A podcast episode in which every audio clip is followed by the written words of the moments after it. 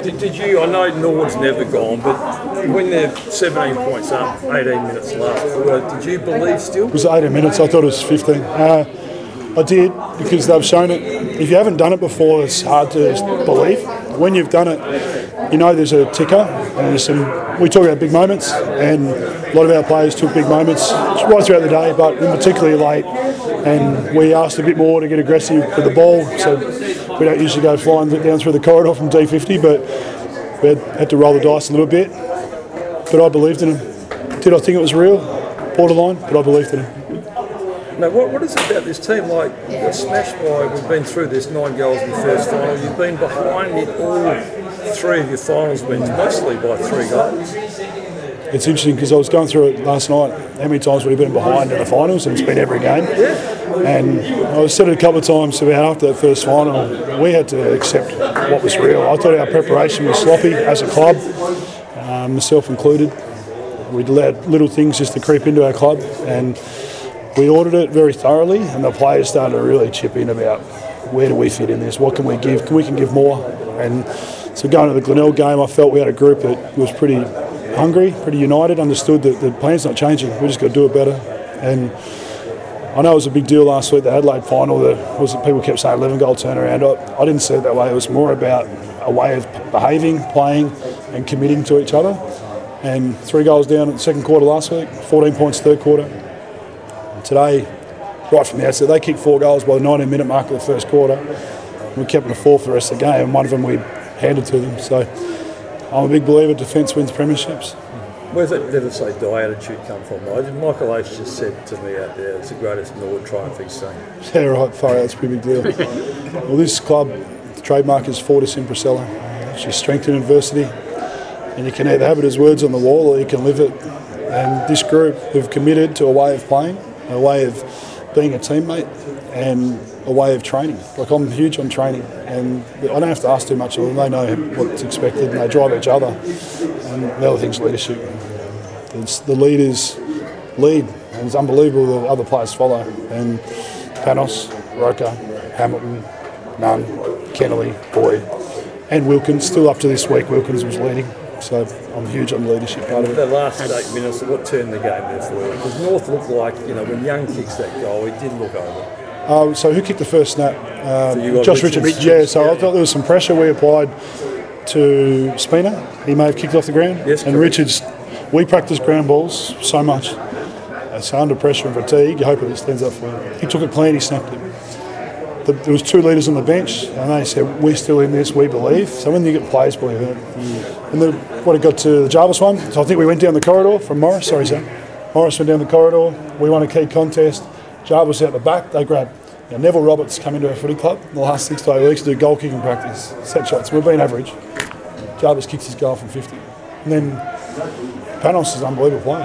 And This is like I, I actually don't think we're a great forward 50 stoppage team. I think we we got different reasons why we set up, but I think we're great at it. and we win a grand final because of it. It is unbelievable. What How is good it? is Panos? Like, Yeah. you, you said during the week that, you know, is one of the best that you've been involved with in all your coaching. I had a moment with him after the game, and I've played and coached very, very good players. But when it comes to a spiritual capacity to influence a full club, Matt Panos is a different level.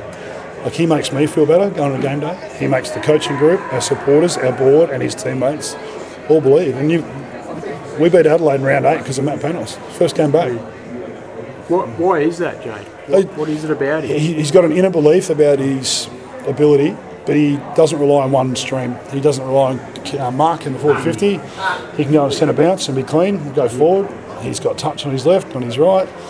Uh, I got told so much about him when I first got here, but then he had the knee, and then I made a decision that he couldn't be captain if he wasn't playing for a full year, and it was a really challenging time because we were still building our relationship.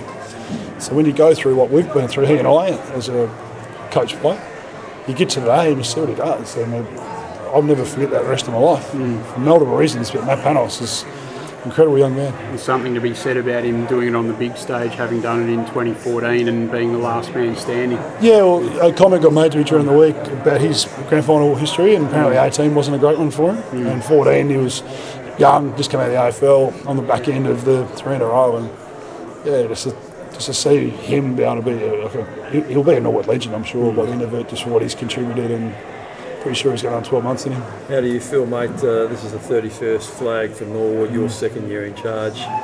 We spoke pre-season about maybe getting a flag in three or four years to do it this year. Oh, it's really unbelievable, Andrew. I, I said to the players, the moment we had then, uh, just touched on what they've achieved. With up to 12 players who either weren't here or weren't playing seniors this time last year. How they've come together, how they believe. I kept talking about the level of connectedness Fortis in Procella. So I feel still quite overwhelmed and surreal about it all. Uh, it's when it happens, like a siren. I still thought there were 20, 30 seconds to go, and hear that siren, and the feeling is I've, I'm 44. I've been doing this a long time, and I've never been part of it. A flag had some good finals, and it's never been part of a flag. So I'd, I'd rather talk about the club and the players, but my personal experience with this is really significant. Talk about that history book. We have to write another chapter for you. Yeah. Well, that thing Andrew mentioned there about 31st premiership, that's a big deal. 145 years at the club, and I've been educated. I've tried to educate myself. The legends of coach premierships. I've a huge respect for Nathan Bassett, what he's done. Met Ben Warren this year, was terrific. Neil Balme, what he did. I know Neil Craig was a great coach at Norwood. Peter Rohde, an old coach of mine, coached the flag in '97. Uh, Gary McIntosh has coached this club. Neville Roberts has coached the club. Trevor Hill. There's a lot of people I'm aware of the last 20 to 30, and uh, it's a, it's a big deal because this club means a lot to a lot of people. Harry Boyd was just tremendous, wasn't he? Uh, he really was. I, I thought North had the better of us at clearance in this first quarter. Wig was being a real pain in the neck, and Harvey was obviously set for Harry. But I knew Harry was playing well, but then late I thought he's having some real big moments here. And you guys watch a lot of SANFL footy. He's just improved and grown and got better. And one of the players mentioned before, his leadership, how he's led. um, He cares for this club and this group so strongly. He's a boy from Shepparton and been with us for two years. Quite ironic that it comment at the start of the year, you haven't got a ruckman now. Yeah, I'm not here to be smart, but it was interesting. There was a bit of lack of faith about what we were doing in parts of our recruiting, and uh, significant players who had left, and all on their own volition. There was no, you've got to go. That some of them were just had enough, and yeah, to provide our club to have the state ruckman, the Jack Oatey medalist, team of the year, 17 Magarey votes, pretty significant year. I've got to go, mate.